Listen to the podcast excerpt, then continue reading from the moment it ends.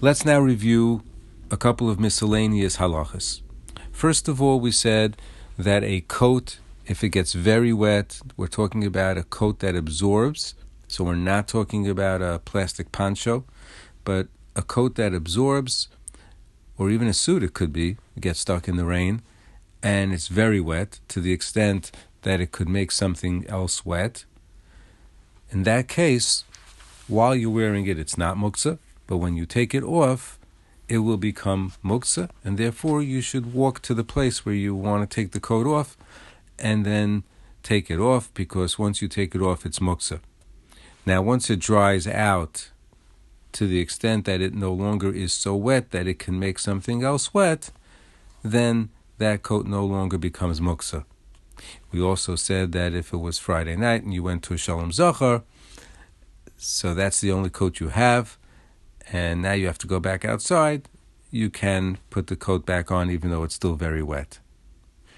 With respect to pockets, common case, person finds, let's say, a $10 bill in their pocket on Shabbos. What do you do? Is the pocket muktzah or not? So we said most of the time, the pocket itself will not become a base because most of the time that $10 was not left there intentionally to be there over Shabbos. It could have gotten there because I went to a wedding on Thursday night and I, I intended, you know, I wore my Shabbos suit and I intended to take the $10 bill out, but I forgot. So that case, the pocket itself does not become muktzah.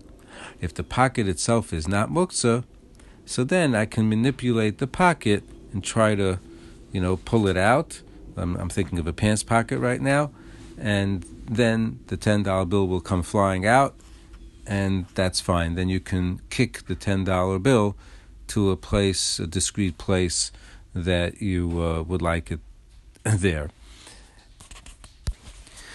The only really common case, or it's not so common, but the only case where the pocket itself will become muktzah is where, for example, it was in a weekday suit, which is perfectly normal. I have no intention of wearing that weekday suit on Shabbos, so I left that $10 bill in this pants pocket intentionally.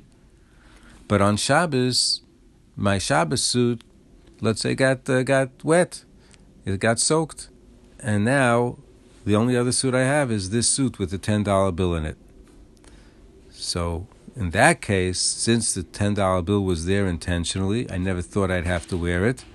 So, therefore, the pocket itself is muktzah, so I cannot manipulate the pocket. And what I can do in that case, since I have no choice, is I can use a spoon to get it out, or anything really that would be able to just stick in the pocket and flick the $10 bill out.